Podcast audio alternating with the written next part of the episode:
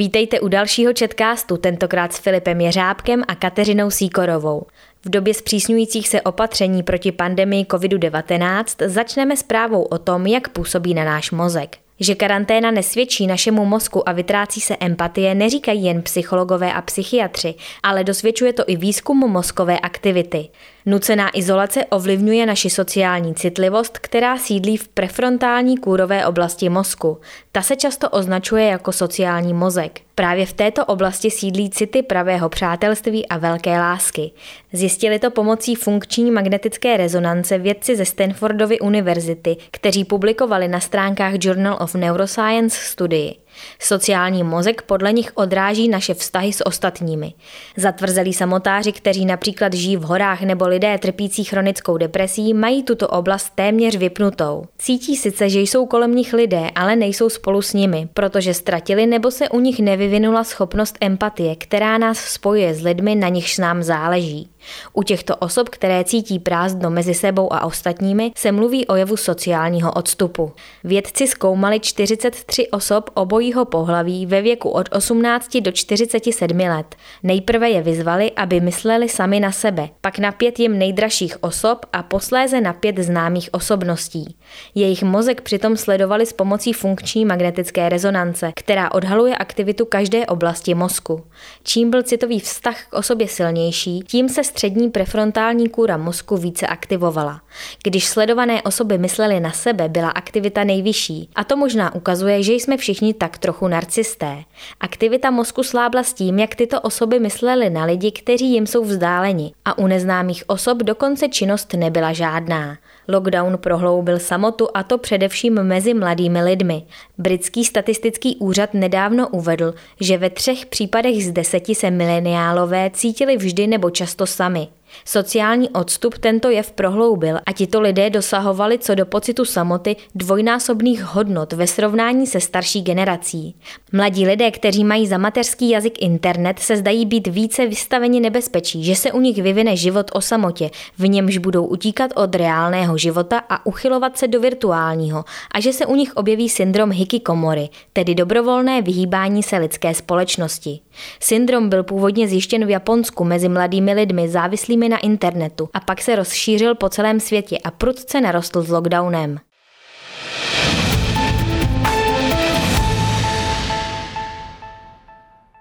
To nominikace je zase činnost, která vylučuje abstinenty. V Japonsku, kde je konzumace piva, saké a dalších lihovin součástí podnikové kultury, jsou abstinenti v nevýhodě. Výraz nominikace vznikl spojením slova nomi, což znamená pít, a komunikace. Spolu s alkoholem se formálnost vztahů v kanceláři vytrácí. Jeho konzumace je považována za nezbytný krok směrem k profesionálnímu postupu. Tato situace dlouho znevýhodňuje abstinenty, jako je Hideto Fujino. 54-letý správce majetku vysvětluje. Abstinenti bývají mnohokrát v nesnázích. Často slýcháme, že nemůžeme získat v zaměstnání vyšší postavení, když nepijeme alkohol. V kanceláři se stává, že vyšší úředníci chodí na oběd jen s těmi, kdo pijí. Řeknou vám, že vás nepozvali, protože nemůžete pít tak se cítíte sami a diskriminováni. Fujino nepije proto, že špatně snáší alkohol. Stejně jako 5% Japonců a mnoha dalším obyvatelům východní Asie mu chybějí některé enzymy rozkládající vedlejší produkty alkoholu. Osoby s touto genetickou predispozicí trpí vedlejšími účinky. Zčervenají v tváři a je jim při popíjení špatně. Fujino pro abstinenty založil na Facebooku skupinu, která má více než 4 tisíce členů. Vyměňují se recepty na nealkoholické nápoje a sdělují si své zkušenosti. Mnozí členové skupiny nedávno uvítali zvolení nového premiéra Yoshihide Sugi, který je známý abstinent. Jeden člen skupiny připomněl, jaký tlak musel Suga podstoupit, aby vystoupal nahoru bez popíjení alkoholu.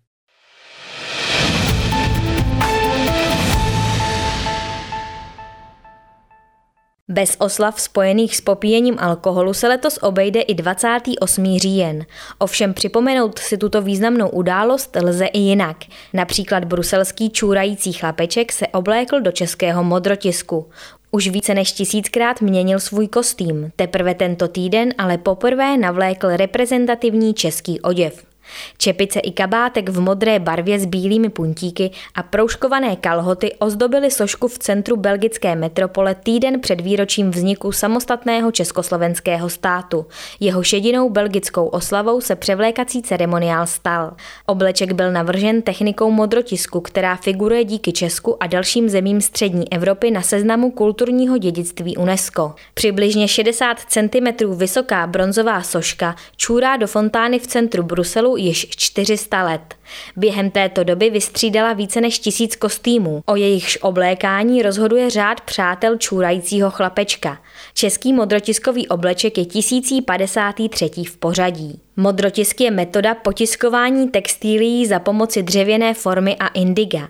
Potištěné oděvy proto mývají modro-bílou kombinaci. V Česku má tato technika dlouhou tradici a velmi oblíbená byla zvláště v 19. století. V současnosti je však velmi okrajová a modrotisku se věnují pouze dvě řemeslné dílny v Olešnici a ve Strážnici. Nápad prezentovat v Bruselu český modrotisk ocenila módní designérka Alice Klousková, která aplikuje tuto tradiční techniku v současné módě.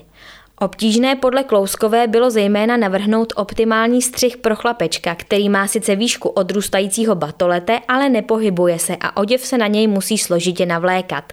Například kalhoty musely být celé otevírací z boku, aby se obalily okolo nohou sochy.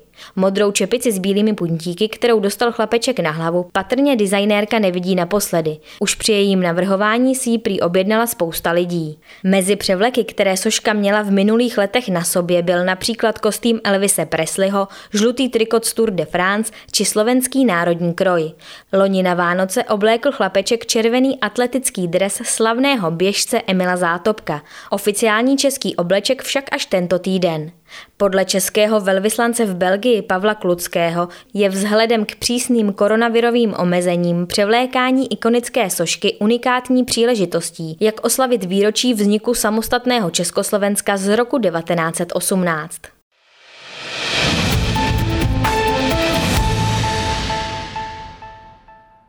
A od čůrajícího chlapečka k tajícím ledovcům. Malá skupina obtížně zdolává alpský ledovec a nakonec nalézá to, co hledala – křišťál. Scéna se odehrává před téměř deseti tisíci lety a muži ze střední doby kamenné využívají tuto odrůdu křemene k výrobě svých nástrojů. Tak alespoň soudí archeologové, kteří mohli pátrat v této extrémní lokalitě díky tání alpských ledovců, které odhalilo artefakty skryté pod vrstvou ledu. Ta je chránila před zubem času, píše agentura AFP.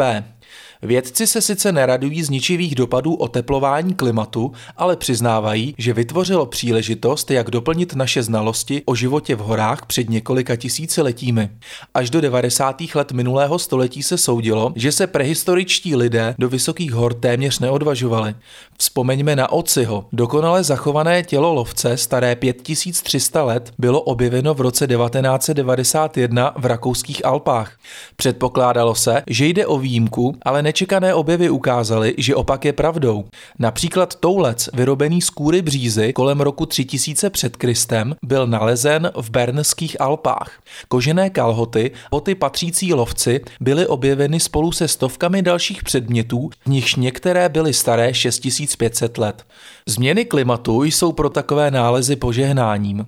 Archeologové spoléhají rovněž na horolezce a vysokohorské turisty, že jim pomohou zachránit, co se dá. V roce 1999 narazili dva italští turisté na dřevěnou sochu v ledovci Arola. Očištěnou sochu, vysokou asi jeden metr, si postavili ve svém obývacím pokoji. Podle archeologů jde o předmět z doby železné, starý více než 2000 let, jehož účel nebyl dosud objasněn.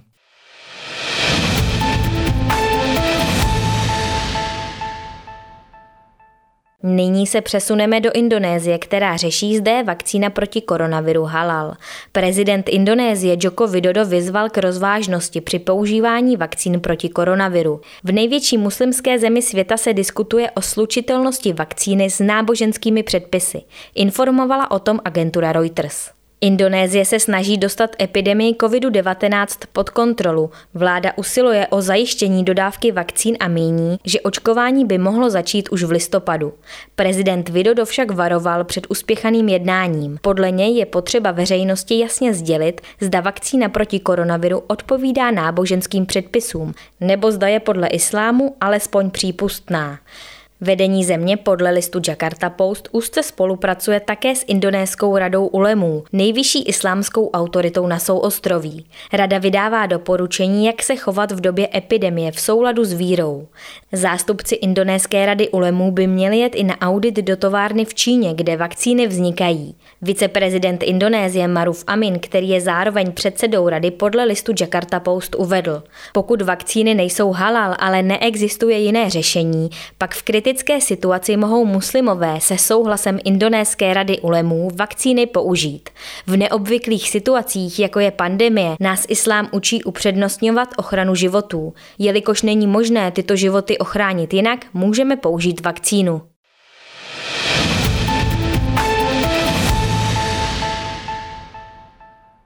A na závěr vzpomínka na kontroverzního psychologa. Před 100 lety, 22. října 1920, se narodil Timothy Leary, který proslul zejména jako popularizátor psychedelické drogy LSD.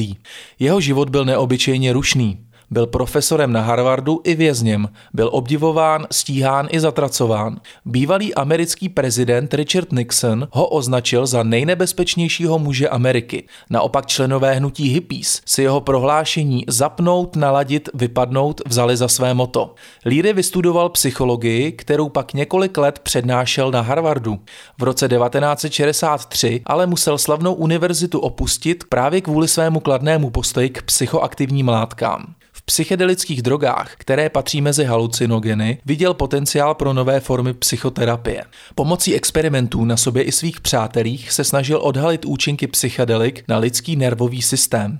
LSD považoval za klíč k duši. Pro mnohé se ale droga stala bránou do bohémského světa. Další výzkum Líry mu překazila vláda, která ho považovala za příliš kontroverzní. Navíc LSD byla prohlášena za nelegální. Líry se ale drogám věnoval dál. Koncem 60. let byl za jejich držení několikrát zatčen. Do vězení nastoupil v roce 1970. V zápětí z něj ale utekl. Nalezl sice azyl ve Švýcarsku, za mříže se ale nakonec na tři roky vrátil v roce 1973. Když u něj lékaři v roce 1995 zjistili rakovinu, rozhodl se popsat proces proces umírání a vytvořil jakýsi scénář vlastní smrti, který nazval Plán umírání. Zemřel 31. května 1996 ve věku 75 let. Popel z jeho těla byl prý podle jeho přání vynesen na oběžnou dráhu. To je z dalšího četkástu vše. Za týden naslyšenou.